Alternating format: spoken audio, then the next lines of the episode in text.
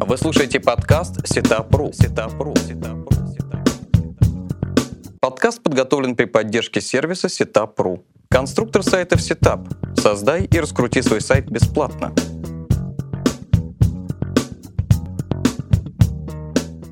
Здравствуйте, уважаемые слушатели. Это подкаст Setup. Как раскрутить бизнес в интернете. И я его ведущий Алексей Пучков.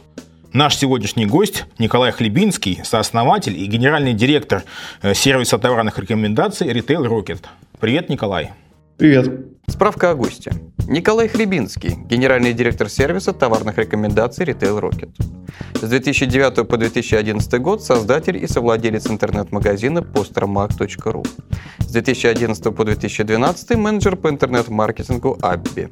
С 2012 по 2013 руководитель отдела веб-аналитики доставка.ру. С 2012 года генеральный директор Retail Rocket. Окончил с отличием Всероссийский заочный финансово-экономический институт, факультет менеджмента и маркетинга, специализация инновационный менеджмент. Прошел курс бизнес-образования менеджмент в сфере интернет-технологий в рамках программы дополнительного профессионального образования Государственного университета управления.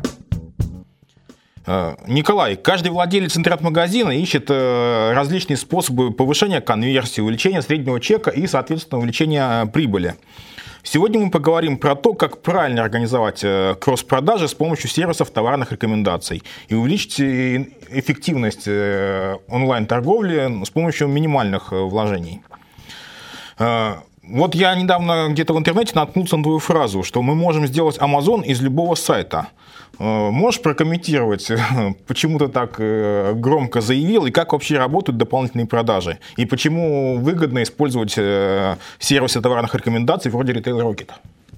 Ну, в разное время до 70% интерфейса Amazon так или иначе отдано под различные блоки товарных рекомендаций.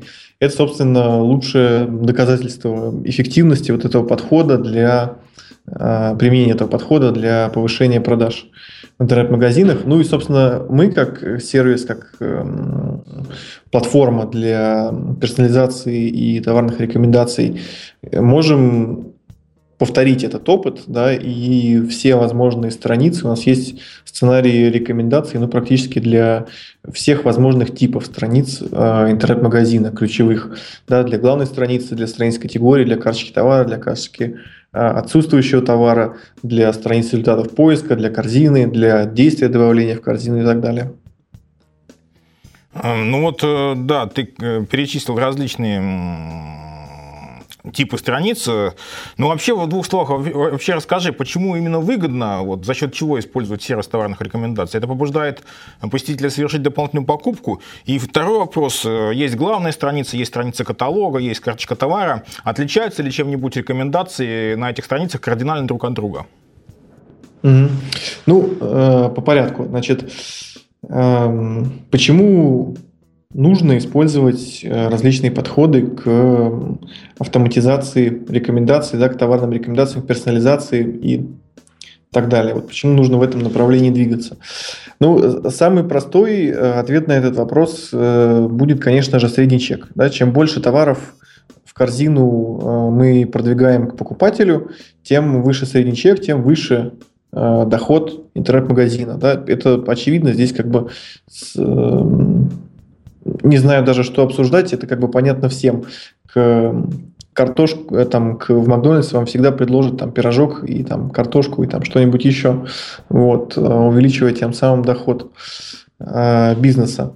Второе направление, в котором, собственно, рекомендации дают эффект, это, конечно же, конверсия в интернет-магазине, потому что наряду с полнотекстовым меню, с текстовым меню, с полнотекстовым поиском, блоки с рекомендованными товарами, по сути, предлагают посетителям интернет-магазина альтернативный способ навигации по сайту, да, и дополнительную возможность найти именно тот товар, который человеку подойдет, что, собственно, и выливается в то, что большая доля посетителей в итоге находит подходящий товар и, соответственно, повышается конверсия в продаже. Кроме того, есть косвенный бонус в SEO. В чем он заключается? Наши тесты, мы регулярно проводим АБ-тесты, наши тесты показывают, что практически во всех случаях размещение рекомендаций на сайте повышает среднюю глубину просмотра, среднюю продолжительность сессии, ну не говоря о конверсии уже, да.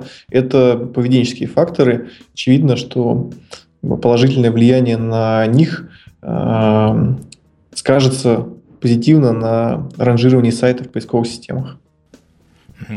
Ну, любой владелец интернет-магазина, не любой, конечно, какой-нибудь скажет, да я сам понимаю, что, естественно, рекомендации увеличивают средний чек, это все действительно аксиома, но я сам догадаюсь поставить к стиральной машинке дополнительный стиральный порошок, средства от накипи, там, не знаю, телевизору, средства для протирки экрана и так далее, к айфону шнурочек какой-нибудь.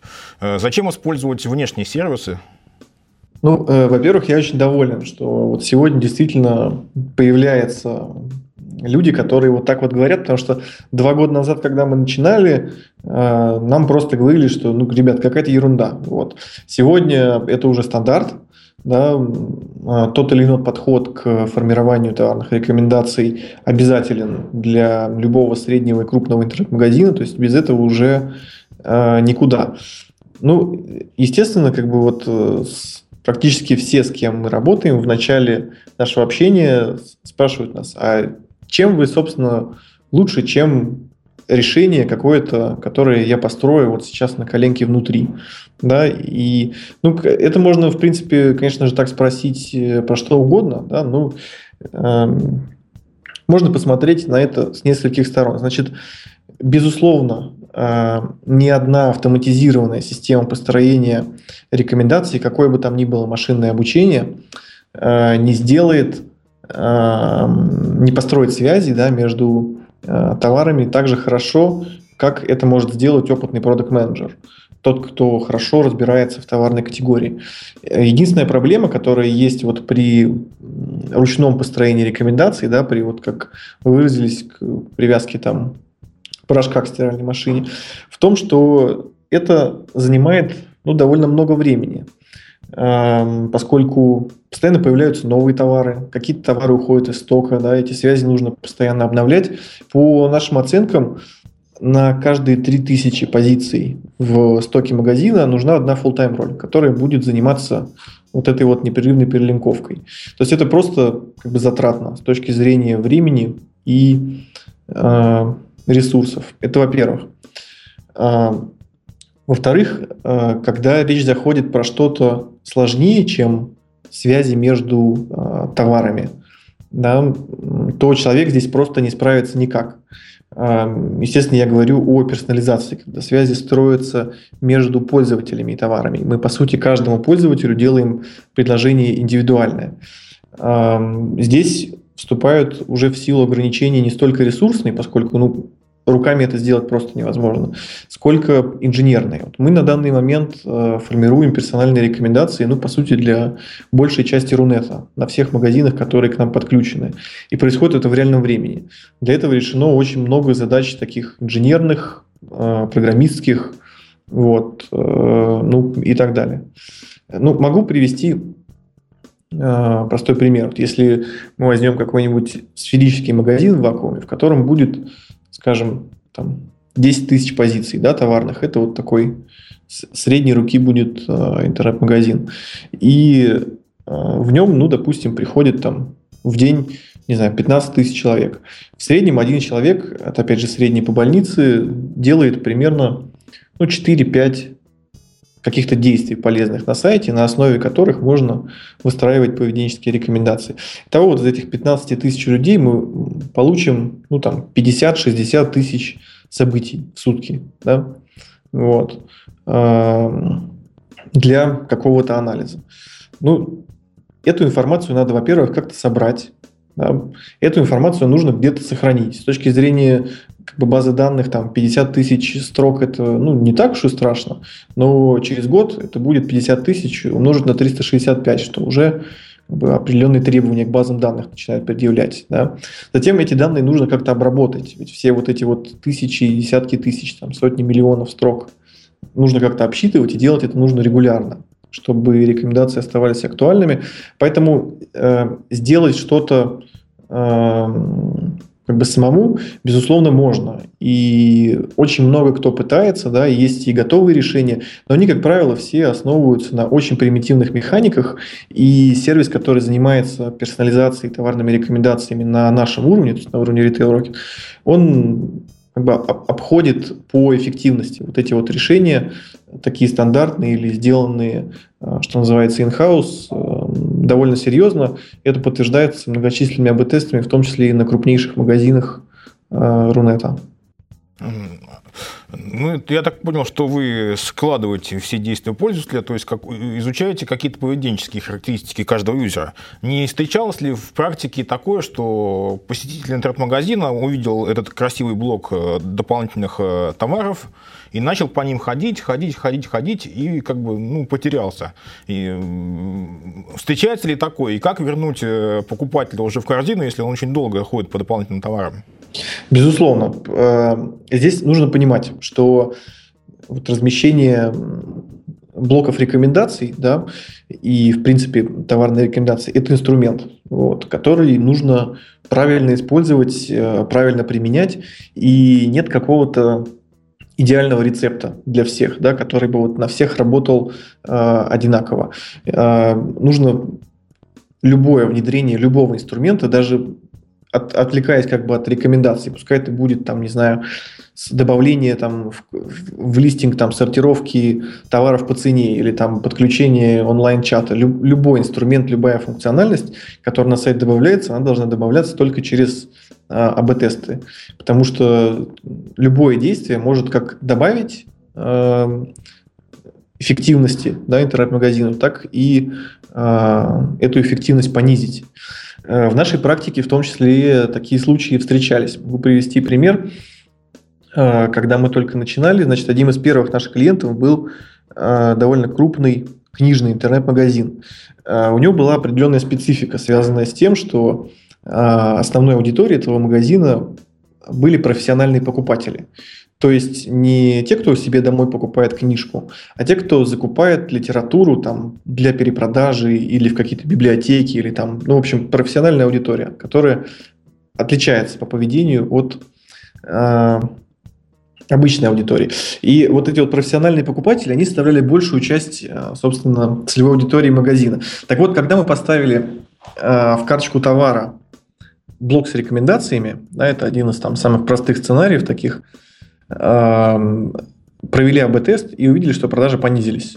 Вот. Очень долго разбирались, в чем дело, общались с магазином, смотрели в аналитику и пришли к выводу, что вот эта вот аудитория профессиональная, она не заходит вообще в карточку товара в принципе. Они покупают, ходя по странице товарной категории и добавляя товар в корзину прямо оттуда. А те, кто до карточки товара доходит, это как раз меньшая часть аудитории, которая как бы, ну, не профессиональная, а люди действительно что-то покупают для себя. И она действительно отвлекается. Вот. И за счет вот отвлечения вот этой вот небольшой части аудитории продажи немножко понизились. Что мы сделали? Значит, мы добавили блок рекомендаций на событие добавления товара в корзину. Теперь на этом сайте, значит, как только в странице товарной категории нажимается кнопочка «Добавить в корзину», всплывает окошко, в котором говорится, вы добавили в корзину вот этот товар, а вот какие еще товары могут вас заинтересовать. И после того, как мы внедрили вот такую механику рекомендаций, на этом конкретном магазине продажи увеличились более чем на 50%. Это сумасшедшая цифра. Вот. Но она выстрелила и получилась по результатам АБ-теста. И, кстати, такая механика, у нас она называется всплывающий виджет, она доступна у нас в интерфейсе всем желающим после этого. То есть всплывающие окна работают, если их умело применить? Ну, вот я описал, как это происходит. То есть человек добавляет что-то в корзину, мы показываем ему окошко, в котором говорим, вы добавили вот этот товар в корзину, дальше идет кнопка «Вернуться к покупкам», рядом с ней кнопка «Перейти к оформлению заказа». Да? То есть само по себе такое окошко, оно уже как бы стимулирует человека перейти к оформлению и тем самым работает с конверсией. Плюс мы добавляем там чуть пониже еще ряд товаров, в котором и говорим, как бы, вот еще вот эти вот товары могут вас заинтересовать. И самое интересное, что сразу из этого же блока тоже можно добавить товар в корзину. И если это произойдет, то блок перезагрузится, появится такая же надпись, вы добавили вот этот товар в корзину, а рекомендация изменится. И этот процесс как бы бесконечен. То есть человек может добавлять так товары в корзину бесконечно. Ну, а есть какие-нибудь общие правила к оформлению вот этого блока товарных рекомендаций, чтобы посетитель интернет-магазина понял, что это забота о нем, а не попытка впарить что-нибудь лишнее? Общие правила. Ну, что я могу сказать, вот опять же, из опыта нашего, из практики. Во-первых, этот блок должно быть очень просто закрыть. Вот. Однажды мы столкнулись, опять же, с тем, что после внедрения и уже вот этой вот механики продажи не повысились так, как мы ожидали этого. Да? Вот. Стали изучать детальнее и увидели, что продажи проседают в срезах аудитории, у которых небольшое разрешение экрана. Да? То есть это пользователи нетбуков и небольших ноутбуков, таких бизнес-ноутбуков, скажем так. Да? Вот. Значит, достали такой ноутбук, открыли сайт, посмотрели на это окно, и оказалось, что крестик, который закрывает вот это всплывающее окошко, он на таком разрешении выходит за пределы активной области браузера. И закрыть это окно нельзя, по сути, да? Что людей, естественно, раздражает. Вот.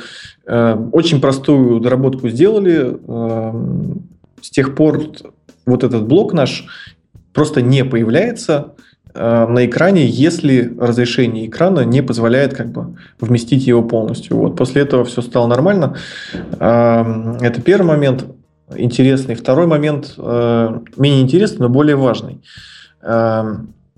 Когда мы видим, что пользователь уже принял решение о покупке, то же самое добавление товара в корзину, да, это довольно-таки явный признак того, что человек хочет именно вот это. Его ни в коем случае нельзя отвлекать. Вот.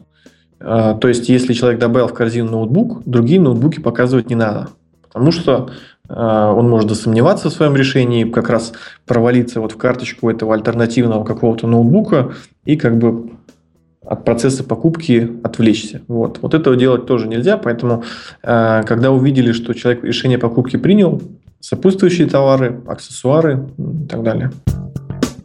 Вы слушаете подкаст Setup.ru. Работают ли продающие триггеры в блоках для товарных рекомендаций? Ну, например, спеццена для рекомендуемого товара, или там количество товара ограничено, или вместе дешевле, то есть если купить основной товар, дополнительный получается там дешевле, чем по отдельности. Или, может быть, за покупку дополнительных товаров какую-нибудь карточку давать, VIP-статус, я не знаю, дисконт. Вы тестировали это, проверяли, работает?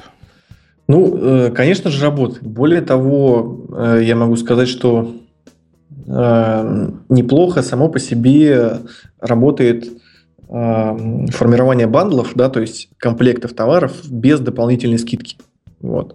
То есть, если вы продаете, то есть, если у вас есть возможность продавать комплектами, да, товары, попробуйте расставить вот эти вот комплекты, не давая скидку за покупку, собственно, комплекта. Потому что из вот моей практики личной на одном из крупнейших магазинов Рунета это вот реально просто выстреливало. Когда стали добавлять, то есть автоматически построили вот эти вот комплекты и просто положили их с возможностью добавить в корзину сразу несколько позиций.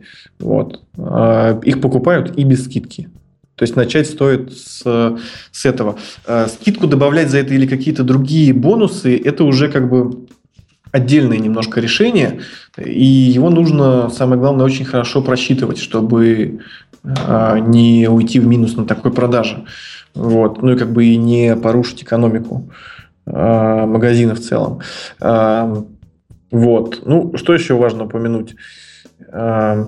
Помимо самого предложения, очень большую роль играет то, что называется вьюшка, да, то есть то, как это предложение представлено, то есть оформление визуальное блока, сообщение, которое с этим блоком подается, как пользователю объясняют, почему ему этот блок показан. Здесь есть очень большое количество вариантов, как это можно сделать. Значит, самый простой вариант – это так называемое социальное доказательство. Да? Человек – социальное существо. Я очень люблю приводить пример из книги Роберта Челдини «Психология влияния», который говорит, что если человек будет идти по улице, поднимет голову и начнет смотреть в небо, то никто из прохожих этого не заметит. А если 7 человек остановятся на улице и начнут смотреть в небо, то все, кто мимо проходит, они тоже будут пытаться высмотреть, что же эти люди там такое увидели. Так вот, самые популярные названия блоков рекомендаций, да, там люди, похожие на вас, покупают вот это, или купившие этот товар также покупают вот это. Это на самом деле такой триггер социального доказательства для человека, который говорит, что вот есть другие люди, которые поступили вот так, значит, и тебе это может подойти. Есть противоположная сторона, когда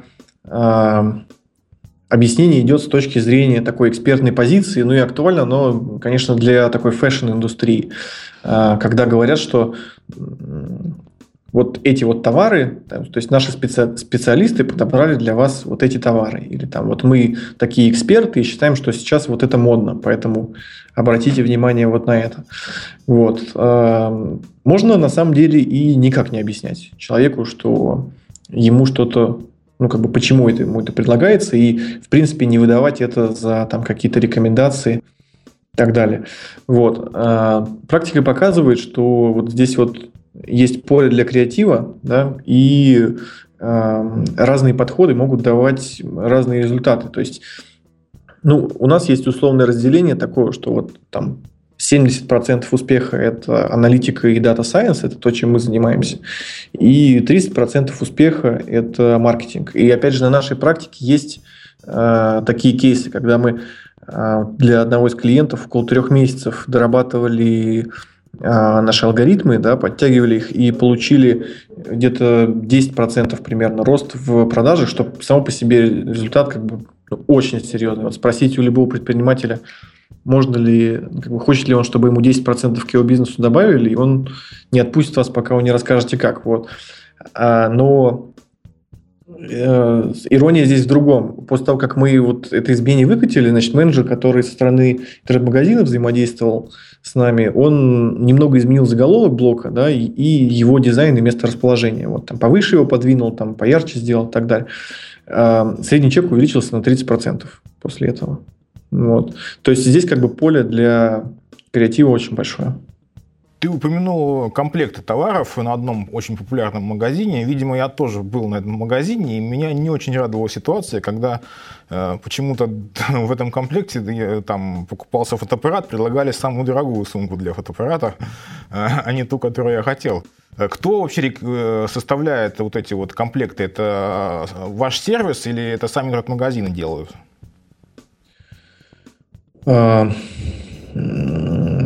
ну, немножко некорректный вопрос, потому что я все-таки до конца не понимаю, о каком магазине речь идет.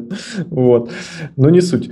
Значит, практика показала наша, что формирование таких комплектов можно провести автоматически. И есть клиенты, которые вот с помощью нашего сервиса формирование такое провели. Но потом их лучше отмодерировать вручную. Вот. Понятно. Просто потому, что ну, как бы, не всегда то, что предлагается к совместной покупке роботом, да, составляет комплект. Ну, я приведу пример. То есть мы бы хотели там, в комплект, не знаю, к там, варочной там, плите, да, продать там, духовой шкаф, скажем, да. Ну, просто потому, что они составляют комплект. А система будет считать, что, значит, наилучшим предложением вот до продажи будет являться, там, не знаю, что-нибудь еще, типа там сковородки. Вот. И, ну, как бы, это не совсем тот комплект, который ожидает увидеть интернет-магазин. Поэтому лучше их отмодерировать вручную. Так, давай поговорим вот на какую тему. Что ты можешь сказать об отложенных кросс-продажах? Занимаетесь вы этим и как это работает?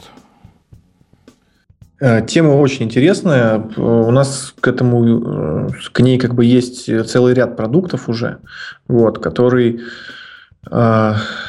выявляет и прогнозирует потребности людей, такие как бы не фактические потребности, а расчетные потребности, скажем так, которые с некоторой вероятностью могут у человека возникнуть.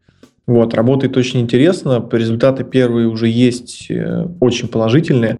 В первую очередь это нужно для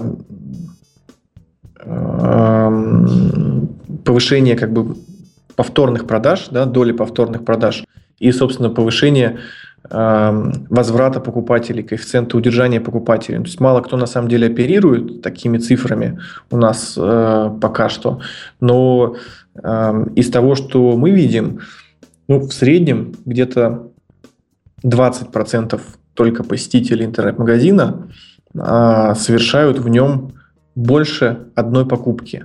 Это значит, что 80% посетителей интернет-магазина, которые оформили заказ, в этот интернет-магазин больше никогда не придут.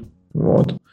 Это довольно-таки печально, потому что повторная покупка, вернее, стоимость привлечения повторного клиента, да, то есть, ну, как бы маркетинговая стоимость повторного заказа. Она минимальна, да, если не то, что минимальна, она в 7 раз меньше, чем стоимость маркетингового заказа от человека, который пришел впервые. Вот. И ну, можно себе представить, вот каждый владелец интернет-магазина, который сейчас слушает, может прикинуть, какой у него средний CPO, там, да, там 300, 400, 500, там, у кого-то 1000 рублей там, в каком-то лакшери тематике. Вот. Разделите эту цифру на 7, и прикиньте, как у вас сложится экономика, если вы вдруг начнете работать с теми, кто у вас уже покупал. Коля, вот. извини, перебью. Да? А почему на 7? Если покупатель оставил свой email, я ему бесплатную рассылку пошлю. Ну, это вот тоже такой, как бы, как сказать, заблуждение такое, да, распространенное. Бесплатного ничего не бывает. Во-первых, вы заплатите за сервис, с помощью которого вы делаете рассылку. Совсем, да. Ну, как сказать, копейки. Вы отправите, там, не знаю, 10 тысяч писем. Да? CPM у нас на там, 1000 писем 150 рублей. Вот.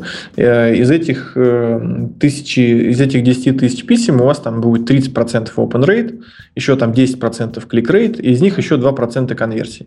И мы получим там X заказов. Да? Вот. Вот уже как бы не копейки, стоимость заказа я имею в виду. Затем есть специалист, который эту рассылку верстал, да, который что-то там анализировал. Вот. Затем люди приходят к нам как бы не только из рассылки. Те, кто у нас покупали, они, когда у них возникает какая-то потребность, вот я хочу что-то купить, что я делаю, там, когда мне нужен фотоаппарат? Ну, иду, наверное, на Яндекс.Маркет, выбирать там себе фотоаппарат. Выбрал какую-то модель, которая мне понравилась, смотрю список магазинов, в которых эта модель есть. Ага, увидел тот, который мне нравится, перешел, купил. Магазин заплатил за этот клик, хотя как бы я в этом магазине раньше покупал. Вот. То есть повторные покупки не бесплатные, но значительно дешевле. Угу. А как это вообще работает? С помощью чего мы повторно достаем клиентов, покупателей? Ну, здесь как бы есть, во-первых, несколько прописных истин. Да? Конечно же, отличный сервис. Да? Если мы даем людям больше, чем они ожидают, то они к нам вернутся. Вот. Во-вторых, различные программы лояльности, бонусы там, и так далее. Если мы людей мотивируем к нам возвращаться, что-то им за это даем, естественно, они это делать тоже будут. Затем бренд.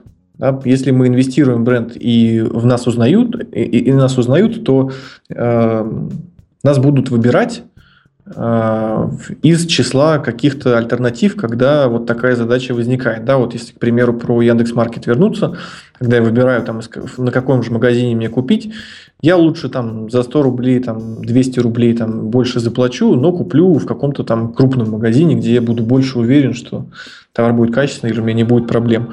Просто потому, что мне известен этот бренд. Ну и, конечно же, это регулярная коммуникация с клиентом. Да? И вот здесь вот как раз есть место для анализа данных и для того, чем мы занимаемся. Потому что нужно понять, когда с человеком вступить в коммуникацию и какое предложение ему сделать. Здесь, собственно, как это устроено у нас, если вот очень поверхностно объяснить. Значит, мы анализируем цепочки потребления, то есть цепочки заказов одних и тех же пользователей в рамках интернет-магазина.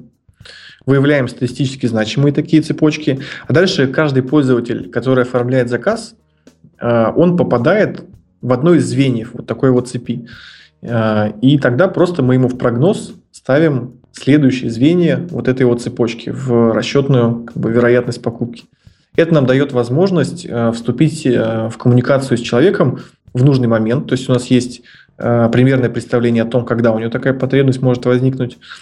И у нас есть возможность предложить ему то, что нужно, как бы, исходя из этой вот расчетной потребности. Как вступать в коммуникацию? Ну, используя все доступные и нам, и интернет-магазину каналы. Да. В первую очередь, это, конечно же, сайт. Мы можем показать вот такого рода предложения на сайте в персональных рекомендациях. Второй по популярности – это уже упомянутый канал электронная почта. Естественно, мы отправляем человеку письмо. Вот. Здесь мы, кстати, заметили, что вот эти вот письма начинают работать ну, просто зверски. Вот я по-другому даже не могу сказать. Если мы в такое предложение о следующей покупке вероятной добавляем какую-то скидку небольшую. Вот. Работает просто бомба. Вот. Ну и далее идет длинный хвост каналов, которые интернет-магазинами используются не так тесно, но тем не менее. Это смс-уведомления, это, не знаю, пуш-сообщения в мобильные приложения. Вот. Ну и вплоть до того, что мы готовы дергать API какой-нибудь CRM интернет-магазина, чтобы когда оператор простаивает, да, когда он не принимает звонок, у него появлялось сообщение на экране с предложением позвонить конкретному человеку и предложить ему конкретные товары. Ну, я знаю точно про email-рассылки, что они работают. Просто у нас на сетапе владельцам магазинов доступна email-рассылка, поэтому я и говорил, что это практически бесплатно. Да? И наши пользователи очень хвалят именно этот канал повторных продаж. Коля, скажи, а правда ли, что вот эти рекомендуемые товары показываются каждому посетителю персонально?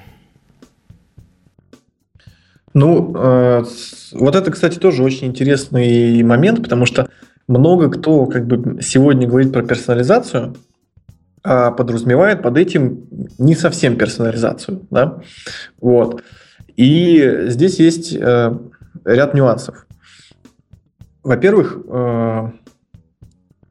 как бы по умолчанию на нижнем уровне всегда строятся связи вида там, товар-товар или товар-категория. И одни и те же товарные рекомендации отображаются разным пользователям. Без этого никуда, просто потому что, даже если вот вы в свой Google Analytics заглянете, вы увидите, что там, от 30 до 50% в среднем всех посетителей сайта – это новые пользователи, которые на этом сайте никогда не были. То есть мы об этом человеке ничего не зная, персональное какое-то предложение для него сформировать не можем, а показать что-то надо. Вот. Это первый момент. Значит, второй момент связан как раз с персонализацией и с персональными рекомендациями. Здесь действительно есть целый набор механик, которые позволяют на основе характеристик каких-то пользователя, его интересов, его действий на сайте, его положения географического, там, погоды в его там, городе вот, и каких-то других характеристик, связанных непосредственно вот с этим пользователем, показывать уже предложения специально для него или корректировать предложения, которые такие вот строятся глобально для всех. Вы слушаете подкаст Setup.ru. Я вижу здесь некоторую, не знаю, как, для меня непонятная вещь. Все-таки персонализация не для всех, но есть. И много покупателей покупают товары по телефону. Они выбирают в интернет-магазине товары, потом звонят в колл-центр. Uh-huh. И покупатель может сказать, мне, пожалуйста, вот это и вот такие-то дополнительные товары. А у оператора колл-центра блок дополнительных товаров может быть совсем другой. Что делать? У оператора колл-центра может быть блок товаров другой. Ну, рекомендуемых совсем другой. Нет, ну, в этом случае, что делать, как бы вопрос не совсем к рекомендательной системе. Здесь Ну, ответом будет, конечно же, диктовать артикул. Вот. Ну, точно так же, как был продиктован артикул первого товара основного. Вот. Да. Ну, и, собственно, дальше, если есть задача синхронизировать как бы историю действий покупателя, чтобы вот отобразить те же самые рекомендации для оператора, ну, можно это сделать. Есть определенные механики колл-трекинга, да, когда пользователю там показываются коды, которые он должен продиктовать. Но это нужно реализовать, и артикул продиктовать артикул будет дешевле. Я понял, да. Да. Хорошо, Коля, ну, помимо вашего сервиса есть и другие сервисы товарных рекомендаций, и многие теряются. Какой же выбрать сервис вначале? Что ты порекомендуешь? На что обращать внимание на начальном этапе при выборе подобного сервиса? На что обращать внимание? Ну, обращайте внимание на наш сервис. Ну, это понятно. Это в первую очередь. Вот. Ну, есть какие-нибудь, скажем так, без названия имен, ну, какие-нибудь вещи, на которые нужно смотреть?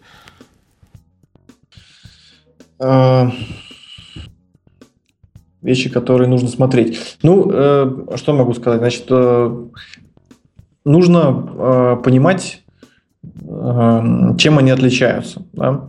Ну, естественно, вот если как бы абстрагироваться от того, что я напрямую связан с такой системой, ну, я бы предложил со всеми пообщаться, да? Послушать, что говорят, что рассказывают, как кто сам себя отпозиционирует от конкурентов. Вот. Значит, у нас в России оперируют сейчас, ну, наверное, десяток разных компаний, которые предлагают такого рода услуги. Вот. Все это делают по-разному. И за разные деньги. Вот. И за разные формы оплаты, и за там разные результаты. Потому что у нас есть система Enterprise уровня, там, не буду называть, но это сотни тысяч евро, скажем так, на внедрение и там проекты на там, 1,5 года. Вот. Это где-то вот сверху топ-200 коммерсанты рейтинга, да, интернет-магазинов. Вот. А есть бесплатные модули там, для CMS-системы, которые смотрят повторные продажи или там, рекомендуют просто случайные товары. Вот это вот самое частое и самое, на самом деле, ужасное, что может быть, это рекомендовать случайные товары. Вот. И это вообще бесплатно. Вот. Ну вот нужно как бы понять, чего ожидать, да, скажем так. Вот. Ну, вот, наверное, с этого стоит начать. Ну, и, естественно, посмотреть на функциональность, потому что, ну, как бы у большинства, скажем так, сервисов, вот так вот скажу, которые в России оперируют, не будет того, что есть вот у лидеров. То есть придется использовать два каких-то, чего как бы не хочется, когда можно использовать что-то одно. Ну, у нас большая часть аудитории – это малый бизнес или даже начинающие бизнесмены. Не слишком ли будет для них дорого использовать подобные сервисы? И сколько вообще стоит для там, небольшого магазина использование, ну, вашего сервиса? Ну, мы здесь как бы идем по пути отличному от всех, опять же. И мы с маленького бизнеса деньги не берем.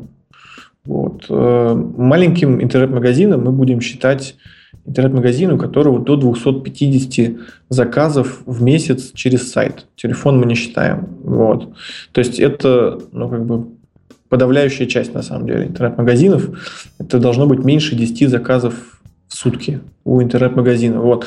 В этом случае магазин попадает у нас под бесплатный тариф, на котором платить нам ничего не надо. Естественно, на нем доступна ограниченная функциональность, да, то есть там можно сделать как бы не все, на что наш сервис способен. Чтобы получить вообще все, что можно, надо будет заплатить 1700 рублей в месяц пробоказ. Вот. Ну, это, по-моему, вполне доступная цифра, как мне кажется. Вот многие пользователи наверняка спросят вот что. Понятно, что своими силами там, подобный сервис рекомендаций сделать тяжело, поскольку нужно оперировать с очень большими объемами данных, ты об этом говорил. Но вдруг кто-то попытается. Даете ли вы собранные данные владельцу магазина или нет? Или это все у вас? Собранные данные. Вот это интересный вопрос. Ни одного такого запроса вот за годы работы нам не поступало. Отдать собранные данные. Да, значит, я такой оригинальный. Ну, то есть, просто слабо себе это представляю, чтобы отдать собранные данные. Они же у нас собираются в формате, который пригоден под нашу архитектуру. Архитектуру нашу воспроизвести не получится, скажем так, потому что у нас около 60 серверов, которые в разное время как-то этими данными оперируют. То есть, эта операция не будет иметь смысла такого большого. По поводу того, что сделать самим или отдавать на аутсорс, здесь, как и с любой, в принципе, технологией или экспертизой, в долгосрочной перспективе стратегически важно наращивать экспертизу в любой области внутри компании. То есть где-то там на бесконечности, когда вы огромная компания, вам ни от кого не зависеть критично для выживания. На краткосрочной перспективе и для малого бизнеса пытаться нарастить экспертизы во всех возможных областях, это просто нерешаемая задача. То есть аутсорсить нужно все, что можно, кроме стратегии и финансов, с самого начала. Вот, поэтому я бы предлагал в начале пути всегда аутсорсить технологии по максимуму, потому что их можно быстро подключить, от них можно быстро отказаться, и использование их будет гораздо дешевле, чем разработка хотя бы отдаленно чего-то напоминающего внутри, просто потому что мы это отдадим гораздо дешевле, просто потому что мы это продадим еще сотням других наших клиентов. Да? Поэтому мы себе можем позволить гораздо меньше денег за это платить, чем стоят те же разработчики внутри. Ну, вот. Это несомненно, да. Я просто вот о чем подумал. Если получить связки товаров и сопутствующих им смежных товаров... А, нет, то это можно, конечно. Это можно. Я просто подумал, что данные выдаем наружу. Я подумал, что речь идет о данных о поведении людей. То есть, да, о том, что они смотрели. Людей тоже очень интересно, но понятно, что это сложно. Хорошо, а если каким-то образом можно получить товары и связки сопутствующих товаров, будет ли это работать через 2 месяца? Или все это регулярно меняется? Ну, это вопрос к каждому конкретному магазину, на самом-то деле. Вот. Что могу сказать? Ну, базы товарные, естественно, обновляются. То есть, в зависимости от товарной категории, средняя оборачиваемость составляет, где-то в среднем 6-8 месяцев. В одежде гораздо меньше. Там пришла коллекция, за 4 месяца ее продали. В электронике это побольше. Там какая-нибудь модель телефона живет примерно год, пока не выпустили новую модель телефона. Ну, вот что-то будет 6-8 месяцев актуально, но при этом в день будет добавляться сколько-то еще новых позиций, по которым ничего не будет. Никаких рекомендаций, если их формирование вдруг остановить. Ну, то есть это, в принципе, не имеет смысла такие периодические выгрузки рекомендаций и их обновления. Основная причина, почему не имеет смысла, потому что товары имеют свойство выходить из стока. Вот это основная причина. То есть мы отдаем каждому товару, скажем, 20 рекомендаций. Да? Вот если топ-5 позиций выйдет из стока, то что тогда будет рекомендоваться? Вот. Ну, да, я понял. Поэтому лучше использовать внешний сервис, который всегда актуален. Ну, не то, что внешний сервис. Вопрос про то был, можно ли выгрузить данные и сколько ими потом, насколько они потом будут актуальны. Вот. Ну, вот на него, опять же, однозначно нельзя ответить, но чтобы рамки очертить, можно вот так вот. Сколько-то они будут актуальны. Несколько дней будут актуальны точно. Вот. Затем начнет... Есть, могу сказать, еще одна из ключевых метрик для рекомендательной системы – это так называемое покрытие. Отражает она количество товаров из стока магазина, по которым есть какие-то рекомендации. Вот. Ну вот могу сказать, что с каждым днем эта метрика будет уменьшаться линейно. То есть, если у нас по умолчанию 99,9% покрытия товарной базы, да, когда там все работает хорошо, после отключения начнется просто вот линейное уменьшение покрытия, и как следствие линейное уменьшение экономического эффекта от рекомендаций. Ясно. Николай, спасибо за интересную беседу. Напоминаю, это был подкаст «Сетап. Как раскрутить бизнес в интернете». Я его ведущий Алексей Пучков и наш сегодняшний гость Николай Хлебинский, сооснователь и генеральный директор сервиса товарных рекомендаций Retail Rocket. Большое спасибо за приглашение. Спасибо вам. До свидания, друзья. Вы только что прослушали подкаст «Setup.ru».